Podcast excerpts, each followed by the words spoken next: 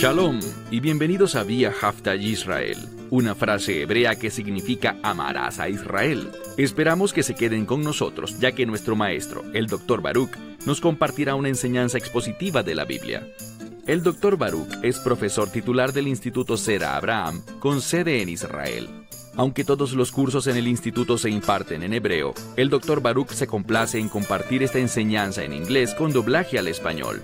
Para más información, visítenos en amarazaisrael.org o descargue nuestra aplicación móvil Mi Estudio Bíblico. Aquí está Baruch y la lección de hoy. La Biblia habla del espíritu del anticristo. Y su espíritu es la ilegalidad o la ausencia de la ley. Es muy importante que lo entendamos bien porque muchas veces la gente escucha ilegalidad y simplemente piensan en alguien que es un criminal, alguien que no se apega a los estándares de la sociedad. Pero esto no es a lo que se refiere la escritura. Cuando en la Biblia se habla de ilegalidad o ausencia de ley, se refiere a alguien que se opone a los estándares de Dios, los estándares morales y éticos de Dios, que se revela contra el carácter de Dios. Una de las cosas que aprendemos de la ley de Moisés es que vemos el carácter de Dios. La ley de Moisés se relaciona con la justicia. No es un instrumento que pueda hacerme justo, pero define lo que es la justicia y la injusticia. Y cuando comparo los estándares, la ley de Dios con mi vida, siendo no creyente, eso me muestra mi injusticia. Pero hoy vamos a aprender que cuando tomamos esos mismos estándares como creyentes, eso puede manifestar nuestra fidelidad, que hemos sido declarados justos y Dios está haciendo justicia en y a través de nosotros. Esa es la obra del Espíritu de Dios en el creyente. A medida que crecemos y maduramos en la fe y aprendemos mayores verdades bíblicas, veremos que cada vez estaremos más en conformidad con la imagen de Dios. Es decir, que vamos a reflejar su carácter, vamos a andar en sus caminos, vamos a ver que nuestra vida está en conformidad con la verdad de Dios. Y aquí hay algo muy significativo. Mientras nos acercamos más a los tiempos finales y estamos acercándonos rápidamente, veremos que el mundo se opondrá a aquellos que se apegan al carácter de Dios, los caminos de Dios, la verdad de Dios, la voluntad de Dios. Y es por eso que los creyentes nos estaremos acercando, y ya lo estamos haciendo, a un tiempo de persecución. Está ocurriendo una persecución cada vez mayor contra los verdaderos creyentes en una diversidad de lugares. Ese tipo de proceder en contra de la justicia, ese espíritu, esa perspectiva, abundará sobre la tierra, por lo que Dios eventualmente juzgará a este mundo. Dicho esto, toma tu Biblia y ve conmigo a la primera carta de Juan, capítulo 3, primera epístola de Juan, capítulo 3, iniciando desde el versículo 13. Vamos a ver que aquí Juan está hablando de cómo es que somos llamados a demostrar el carácter de la Torah. Una de las cosas en las que se pondrá énfasis es en amar a nuestros hermanos. El término hermano es inclusivo, puede referirse a hombres o mujeres, hermanos o hermanas, simplemente significa a los demás. Y veremos que en algunas partes del texto dice unos a otros, pero en aquellos tiempos la palabra hermano se entendía como un término genérico inclusivo que los hombres debían amar no solo a otros hombres y ser amables con ellos, sino también a las mujeres y viceversa. Las mujeres debían amar tanto a mujeres como hombres como demostración de su fe, su amabilidad, en cumplimiento de lo que Dios espera de nuestro comportamiento, en un amor santo hacia los demás. Y eso debe ser algo consistente en nuestras vidas, comportarnos y cumplir con nuestras obligaciones para con los demás, para manifestar el carácter de Dios en nuestras vidas, su justicia en nuestras vidas, que hagamos esto de una manera que sea agradable a Él, que manifieste su presencia, su carácter en nuestras vidas y ese comportamiento sea testimonio de nuestra fe. Que resalte y se convierta en algo cada vez más poderoso como un testimonio, como algo que es distinto en los últimos días. Bien, capítulo 3, primera de Juana, comenzando por el verso 13. No se extrañen, hermanos míos. De nuevo, él estaba hablándoles a los creyentes. Vemos que utiliza distintos términos o títulos para dirigirse a los creyentes en esta epístola. Veremos algunos el día de hoy. Ya vimos algunos antes en el estudio de Primera de Juan. Dice aquí literalmente, ustedes no se extrañen, no se asombren, hermanos míos, si, oigan esto, si el mundo los odia. Lo que eso nos enseña es que debemos esperar, debemos saber de antemano que en nuestro caminar en la justicia, y quizás hace 50 años atrás, el mundo no se oponía tanto a esto, aunque en algunos lugares siempre ha sido así. Pero había muchos lugares en los que la presión cultural, la norma cultural estaba más basada en la Biblia. Esos días se están acabando. Veremos cada vez más en más lugares, en un número creciente de sitios, que cuando caminamos en fidelidad, el mundo odiará eso. Se moverá en nuestra contra, perseguirá a los verdaderos creyentes. Eso es lo que dice aquí.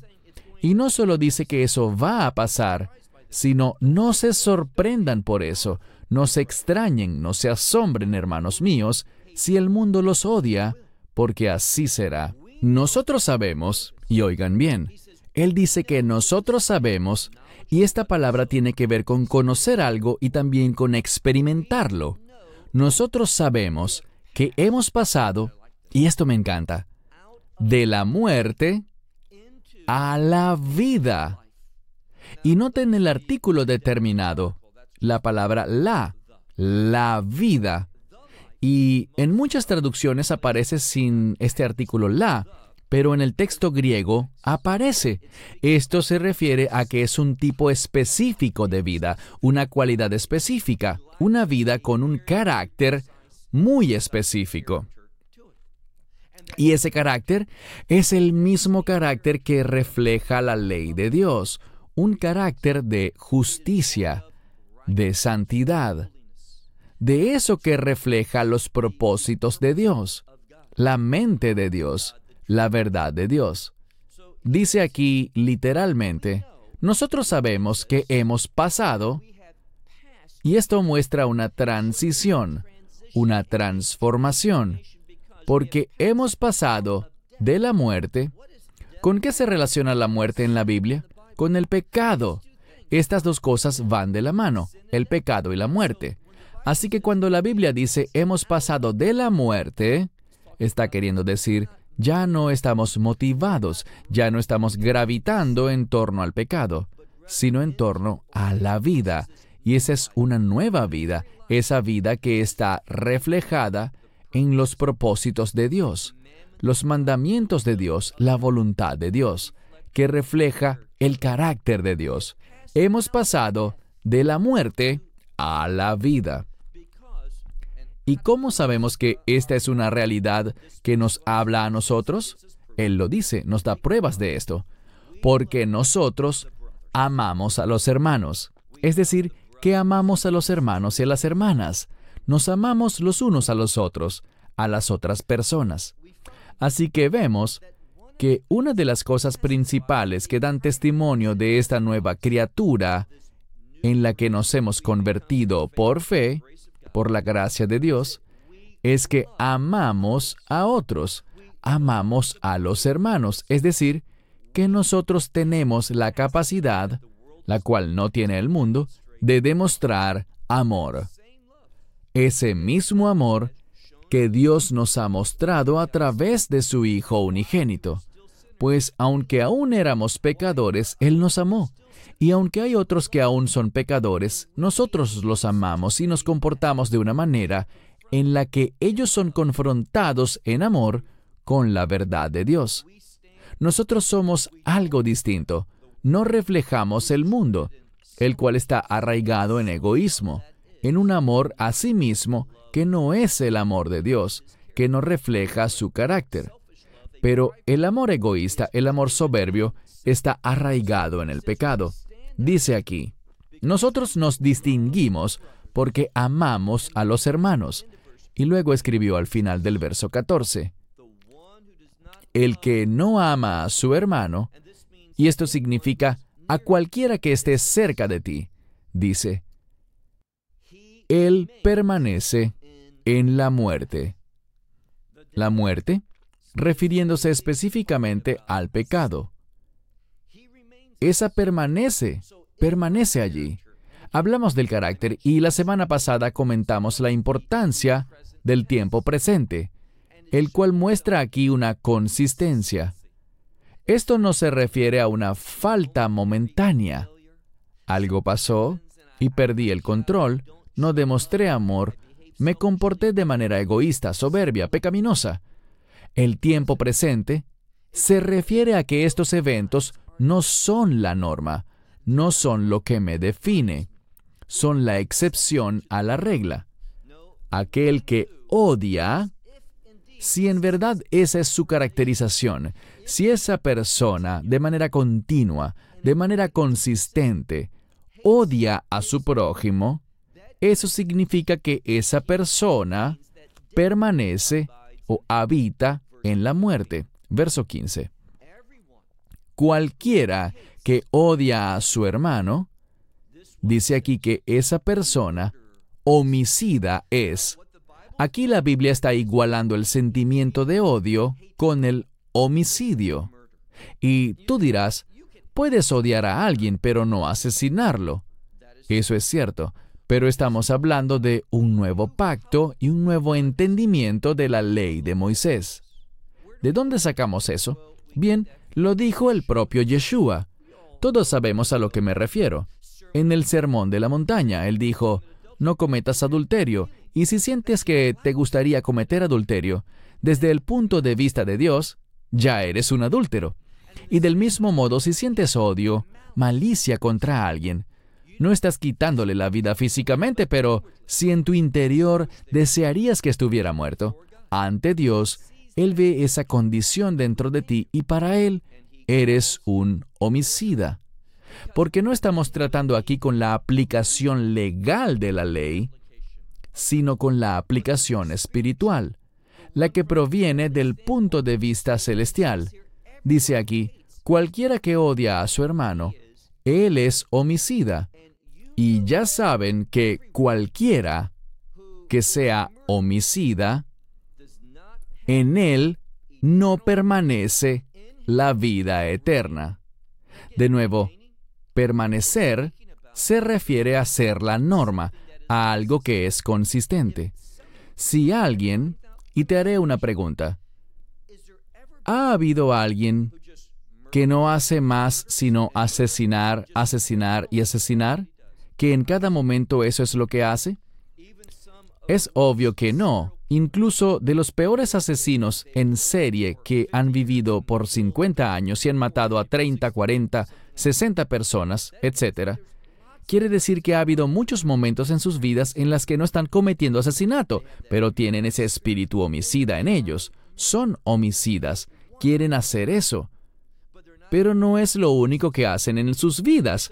Del mismo modo, se trata de mirar a una persona y decir, si esta persona odia en forma consistente, esta persona es homicida desde la perspectiva de Dios.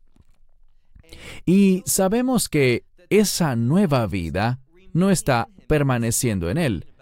Esto no se refiere, y muchos al leer esto lo hacen de manera incorrecta porque no entienden la intención de la gramática griega, que aquí está diciendo que esa nueva vida no está consistentemente en él.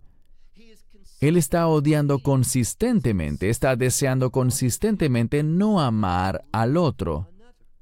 No quiere pensar en cómo bendecir a otras personas, ser de influencia positiva, ser un testimonio. No está pensando así.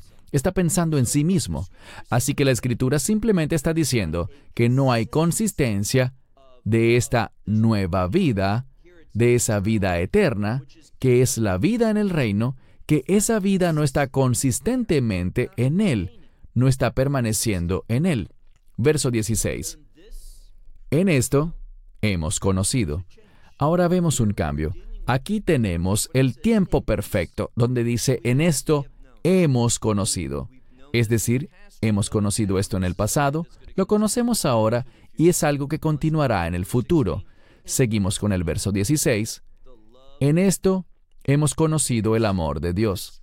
Aquí está la descripción del amor de Dios, de cómo se ha manifestado a la humanidad. Porque, dice aquí, aquel. De nuevo, en muchas traducciones dice porque Él y no aquel, porque Él por nosotros su vida entregó.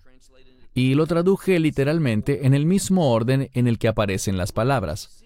Pero lo que quiero que noten es que originalmente dice aquel. ¿Y por qué dice aquel en vez de él? Porque aquel hace una declaración demostrativa que se usa para dar énfasis, para resaltar algo. No es la construcción normal. Lo normal sería, él dio, pero dice aquel, y quiere hacer énfasis en él de una manera única. Y nos referimos, claro está, a Yeshua que aquel por nosotros, su alma, es decir, su vida, la palabra alma en griego puede ser vida también, su vida, Él puso, Él entregó. Y también leemos aquí, nosotros debemos por los hermanos la vida, es decir, nuestra vida, la vida, debemos que debemos ponerla, entregarla. ¿A qué se refiere esto? Muy sencillo. El Mesías vivió en sacrificio, haciendo sacrificio, cediendo, entregando, no reteniendo. Y dice que nosotros debemos vivir con respecto a nuestra vida sin aferrarnos a nuestra vida a toda costa, este es uno de los problemas que tengo con este fenómeno conocido como el movimiento de los preparacionistas. Eso no es para nada bíblico, porque se trata de aferrarse a la vida a toda costa. Lo que deberíamos hacer no es aferrarnos a la vida, sino estar dispuestos a entregarla. Hace poco tuve una conversación con alguien, y no les contaré toda la historia, pero él me dijo, Baruch, ahora el gobierno puede que aparezcas en su lista. ¿Y qué? ¿Qué tenemos que esconder? No estamos tratando de ocultar nuestra identidad como seguidores del Mesías. Si el gobierno está llevando una lista de los creyentes, yo quiero estar en esa lista. Y cuando vengan por nosotros, yo saldré al encuentro de ellos. Yo no me voy a esconder ni a ocultar, ni me avergonzaré. No trataré de aferrarme a toda costa a mi vida terrenal. La Biblia dice que alguien que piensa así pierde su vida, pero el que está dispuesto a perder su vida por el Mesías y por los demás, en nombre del Mesías, ese hallará la vida.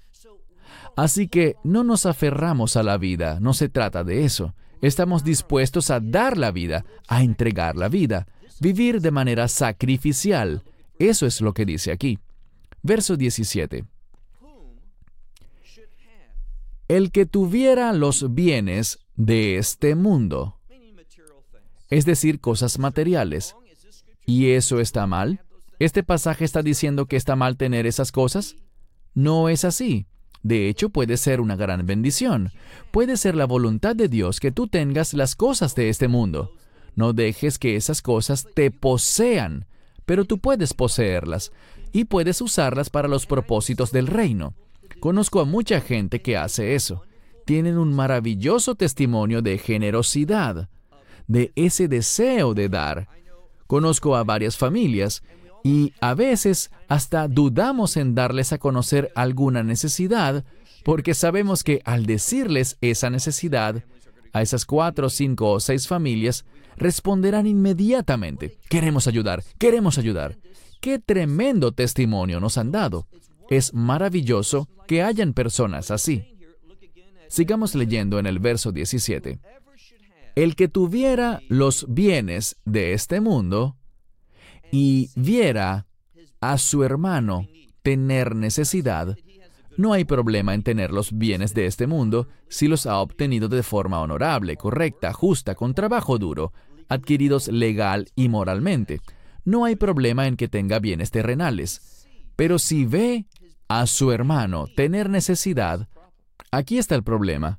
Esta persona no da como muchos hermanos que conozco, sino que esta persona cierra. Y la palabra que sale aquí tiene que ver con compasión. Tiene que ver con sentir esa urgencia de ayudar. Esta es una palabra magnífica que tiene relación con las entrañas de una persona en el sentido de que ese es el asiento más íntimo de los sentimientos. Y hay gente que cuando se entera de una necesidad, se sienten conmovidos por eso. De ese asiento íntimo de los sentimientos surge el deseo de ayudar. Es eso lo que dice aquí. ¡Qué testimonio tan tremendo! Y gracias a Dios que muchos de ellos tenían los bienes para poder ayudar y cubrir las necesidades. Así que el problema no es poseer esas cosas. Como dije, el problema se presenta cuando esas cosas te poseen a ti. El verso 17 dice, el que tuviera los bienes de este mundo y viera a su hermano tener necesidad, y aquí está el problema, no está en tener estas cosas, sino que le cierra el asiento de su compasión hacia él. ¿Cómo el amor de Dios permanece en él, en esta persona? Ese es el problema. No se trata de los recursos que tenga, sino de lo que hacemos con esos recursos cuando se presenta una necesidad legítima al ver a alguien padeciendo. Esa es la clave. Esa persona debería responder, hacer uso de lo que tiene para cubrir las necesidades legítimas de los demás. Eso es lo que dice aquí. Y pasemos ahora al verso 18 donde dice, Hijos míos. Si tu Biblia dice hijitos, eso no es lo que dice aquí. Dice hijos míos. Hemos aprendido en varias ocasiones que este es un término que expresa cariño, una relación familiar, esos que son parte de la comunidad de la fe. Y Juan hablaba aquí como alguien que tiene autoridad, como un padre que proveía, enseñaba, discipulaba, daba sabiduría. Sigamos leyendo el verso 18. Hijos míos, no amemos, y la implicación es no debemos amar. No debemos amar de palabra, ni solo de lengua, sino, y esto significa en lugar de eso, está bien amar con las palabras y el discurso, pero no solo con eso. En lugar de eso, lo que necesitamos es acompañar esas palabras, si es que lo hemos dicho, con obras y en verdad. Ahora bien, las acciones, las obras con las que debemos amar, esas obras esas acciones, es obvio, esas acciones deben estar de conformidad con la verdad. Eso es muy importante. Debemos darnos cuenta de que los recursos son limitados y por eso queremos dar de una manera que sea verdadera para cubrir necesidades legítimas. En el caso de que no estés seguro, es mejor dar, y la escritura habla de eso. Es mejor dar, y si alguien se aprovecha de ti, si alguien te ha engañado respecto a su necesidad, sigue siendo mejor dar y no es legítimo retener y no dar para una necesidad real a una situación real de necesidad. No queremos cerrar nuestro corazón y usar eso como excusa para no dar. Pero debemos dar de conformidad con acciones y en verdad. Verso 19. Dice en la primera parte del verso 19, y en esto conocemos que de la verdad somos. Él aquí está hablando de una condición interior. Está hablando de que el Espíritu de Dios nos confirma cosas. Sigamos leyendo el verso 19. Y en esto conocemos que de la verdad somos. Y ante Él, nuestros corazones están convencidos. Esto quiere decir que internamente tenemos esa confirmación en nuestro corazón de esa parte interior en nuestra vida que habla de nuestros pensamientos, esa parte que es el asiento no de los sentimientos, sino de los pensamientos. Hay una diferencia. Esa palabra griega que se relaciona con las entrañas es el asiento de las emociones, sentimientos y esas cosas. Pero este es el asiento de los pensamientos, el corazón del hombre. Dice, en esto conocemos que de la verdad somos, y ante Él nuestros corazones están convencidos. Porque si nuestros corazones nos condenan, ahora está hablando de otra cosa. Si por un lado dice, el corazón está fuera de la verdad, lo sabemos, eso se confirma, pero si nuestros corazones nos condenan, vean lo que dice, si nuestros corazones nos condenan, pongan atención, porque mayor es Dios que nuestros corazones, y Él conoce todas las cosas. Así que incluso cuando nuestro corazón nos condene, Dios sabe todas las cosas y Él puede obrar y corregir las cosas. Él puede producir un cambio. Lo que dice aquí es que nosotros, y hay un término en hebreo, Heshbon Nefesh. Heshbon significa compaginar algo, contar algo, estimar algo y sacar una conclusión una conclusión tras reunir toda esa información. Dice entonces que si nuestro corazón nos confirma algo, Dios sabe todas las cosas, Él sabe cuál es el problema, e incluso cuando nos condenamos a nosotros mismos, Dios es más grande que eso. Por tanto, Él puede producir un cambio, un cambio justo en nuestras vidas. Verso 21.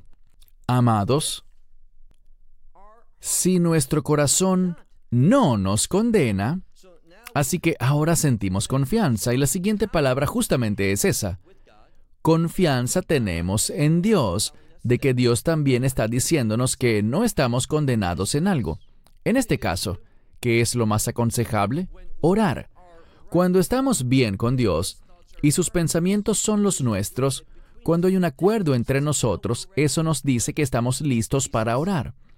Dice aquí en el verso 22, y si pedimos, recibiremos de Él,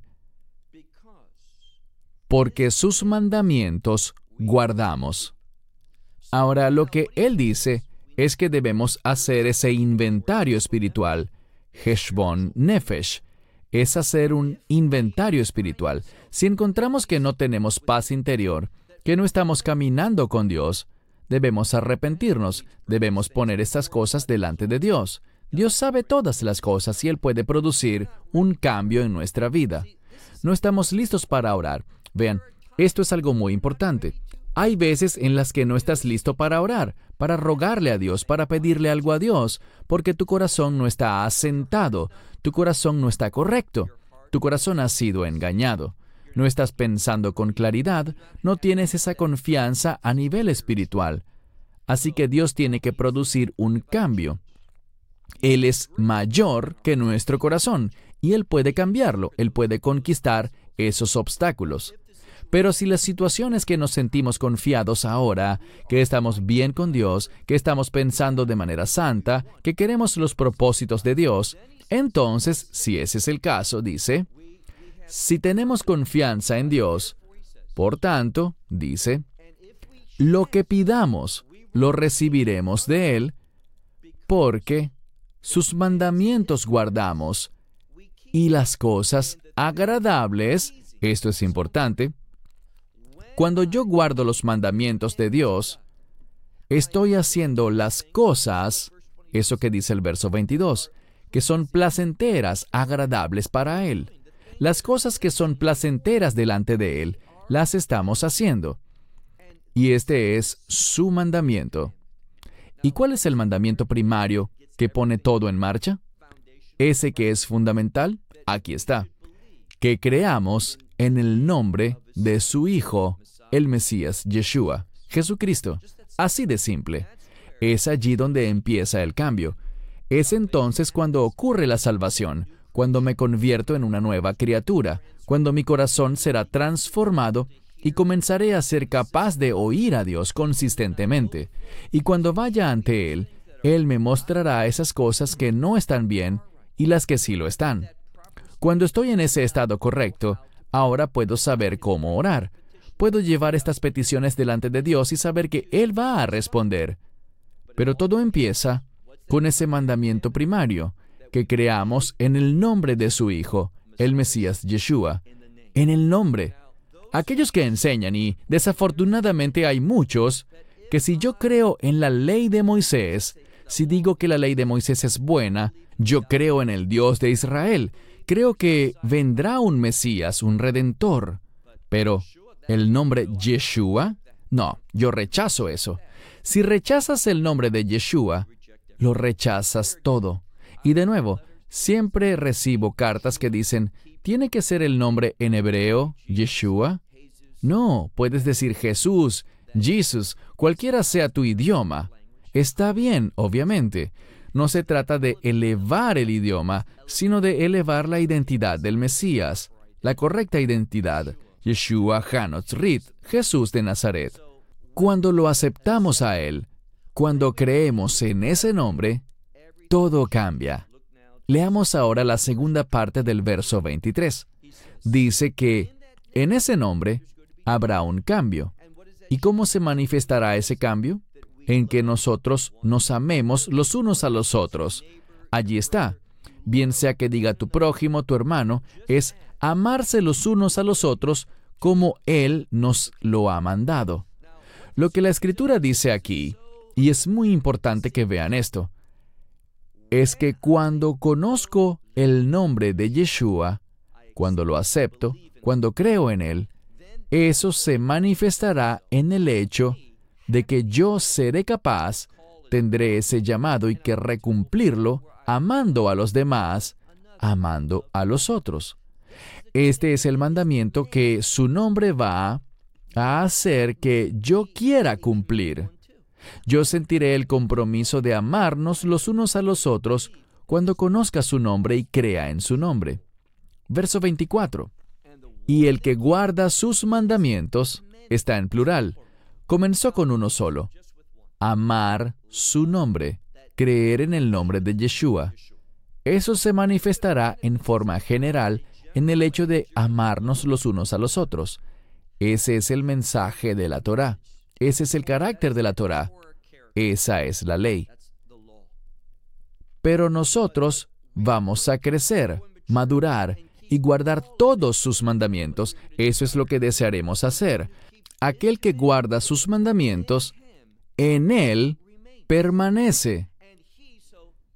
Primero teníamos aquel, en hebreo está el término poloni, que significa cualquiera.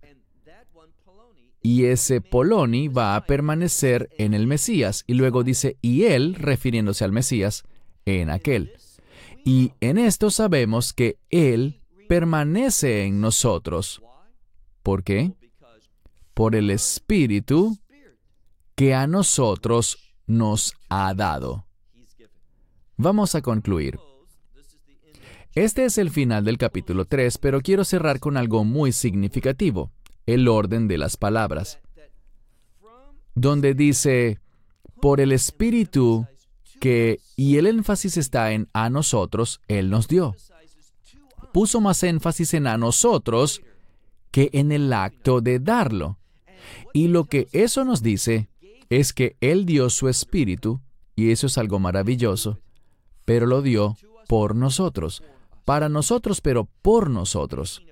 Esto nos ayuda a entender desde el énfasis del texto original en griego, nos está enseñando el grado tan extremo, tan alto de dependencia que tenemos de Él si vamos a caminar con Él, a ser agradables a Él, reflejar su carácter, hacer su voluntad. Nos dice lo mucho que dependemos de su Espíritu. Nosotros, al creer en su nombre, pasamos a recibir su Espíritu, y su Espíritu obrará en nuestras vidas. ¿Cómo? Este es el problema. La gente no conecta las escrituras de modo en que fueron dadas. ¿Cómo empezó este verso? Veamos. Terminaremos en un momento, pero veamos lo que dice. En Primera de Juan capítulo 3, busquemos el último verso de este capítulo, donde dice, Aquel que guarda sus mandamientos, en plural, en él permanece. Este permanece en él, en Yeshua, y Yeshua en él. Y en esto sabemos que él, Yeshua, permanece en nosotros. Y aquí está la prueba. Por su espíritu que Él nos ha dado. Lo que quiero que vean es la relación entre lo que dice al principio y lo que dice al final. El principio habla de guardar sus mandamientos y luego habla de que Él nos da su espíritu. ¿Cuál es la única conclusión posible de esto? Que es su espíritu en mí que se moverá en mi vida, que obrará en mi vida, el que me hará, me convencerá primero y me dará la capacidad de guardar sus mandamientos, de ser obediente. Y eso es lo que Juan estaba diciendo, que los verdaderos creyentes, los que permanecemos en Él, lo demostraremos a Él en nuestras vidas y nosotros en Él a través de la obediencia a qué? A sus mandamientos. Si apartamos los mandamientos de Dios pensando que son cosas del pasado, o si hacemos algo muy insensato, creer que estos son mandamientos de Jesús y no de Moisés, debemos ver todo como una unidad. Muchas veces las enseñanzas de Yeshua pueden vincularse directamente con los mandamientos de Moisés. Pero incluso si hay algo que no tiene un vínculo directo, sigue estando en el mismo carácter de justicia que la ley describió. Y de nuevo, la ley no es un instrumento que nos hace justos, pero manifestarla, confirma, nos da una definición celestial de lo que es justo. Así que no somos salvos por cumplir la ley, pero al ser salvos vamos a demostrar el carácter de la ley, el propósito de la ley, lo que Dios tenía como objetivo cuando nos dio esas instrucciones. Esto es lo que estamos leyendo en el nuevo pacto, a través de los escritos de Juan. Cierro con esto. La próxima semana comenzaremos con un capítulo muy importante. El cuarto capítulo contiene mucha información valiosa y significativa para nosotros en estos momentos. Y según nos vayamos acercando más y más a los últimos días. Shalom desde Israel. Shalom from Israel. Esperamos que te hayas edificado con el mensaje de hoy y lo compartas con otros. Te invitamos a seguir nuestros estudios cada semana por este canal y por el portal de YouTube de Amarás a Israel. También puedes descargar nuestra aplicación móvil gratuita Mi Estudio Bíblico. Finalmente, para obtener más información sobre nosotros, visita nuestra web amarasaisrael.org, donde encontrarás otras conferencias de Baruch en audio, video y texto. Hasta el próximo programa. Que el Señor te bendiga en Yeshua Hamashiach, Jesús el Mesías, mientras caminas con Él. Shalom desde Israel.